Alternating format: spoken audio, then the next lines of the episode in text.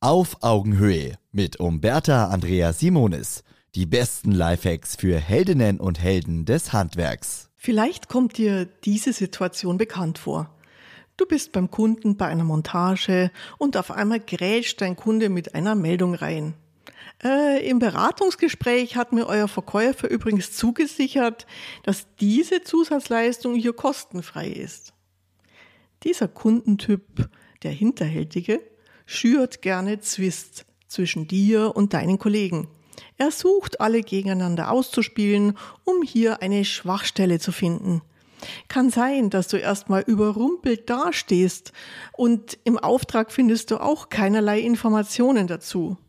Wenn du dann einfach diese Zusatzleistungen beispielsweise ausführst, kann es später ungemütlich für dich werden und Umsätze gehen verloren. Auch wenn du es auf andere abwälzt und etwas sagst wie, pa, keine Ahnung, was die vom Verkauf alles zusagen, die wissen eh nicht Bescheid. Schadest du dem Image deines Betriebs und bestärkst den Kunden nur noch, hier seinen Vorteil zu suchen. Nun also meine fünf bewährten Lifehacks, wie du mit so einem hinterhältigen Kunden gut fährst. Wenn ein Kunde ein Produkt schlecht machen oder in Frage stellen will, zum Beispiel, verhalte dich streng, neutral und sachlich. Du könntest sagen, hm, wir haben sehr gute Erfahrungen mit diesem Produkt. Gerade letzte Woche habe ich es bei einem Kunden im Haus eingebaut und es ist wirklich eine sehr gute Wahl. Übernimm nie ungeprüft Zusatzleistungen, die angeblich gratis ausgemacht wurden. Vergewissere dich sofort im Betrieb, was wirklich im Auftrag vereinbart wurde.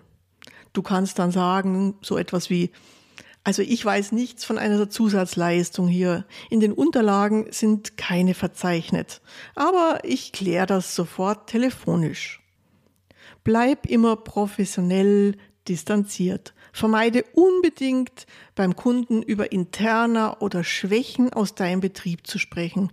Das ist sowieso tabu. Im Fall dieses Kundentyps ist es sogar extrem schädlich, denn er wird alle Infos gegen deinen Betrieb zu seinen Gunsten verwenden. Sei in deinen Aussagen über Firmenangehörige absolut vorsichtig und zurückhaltend.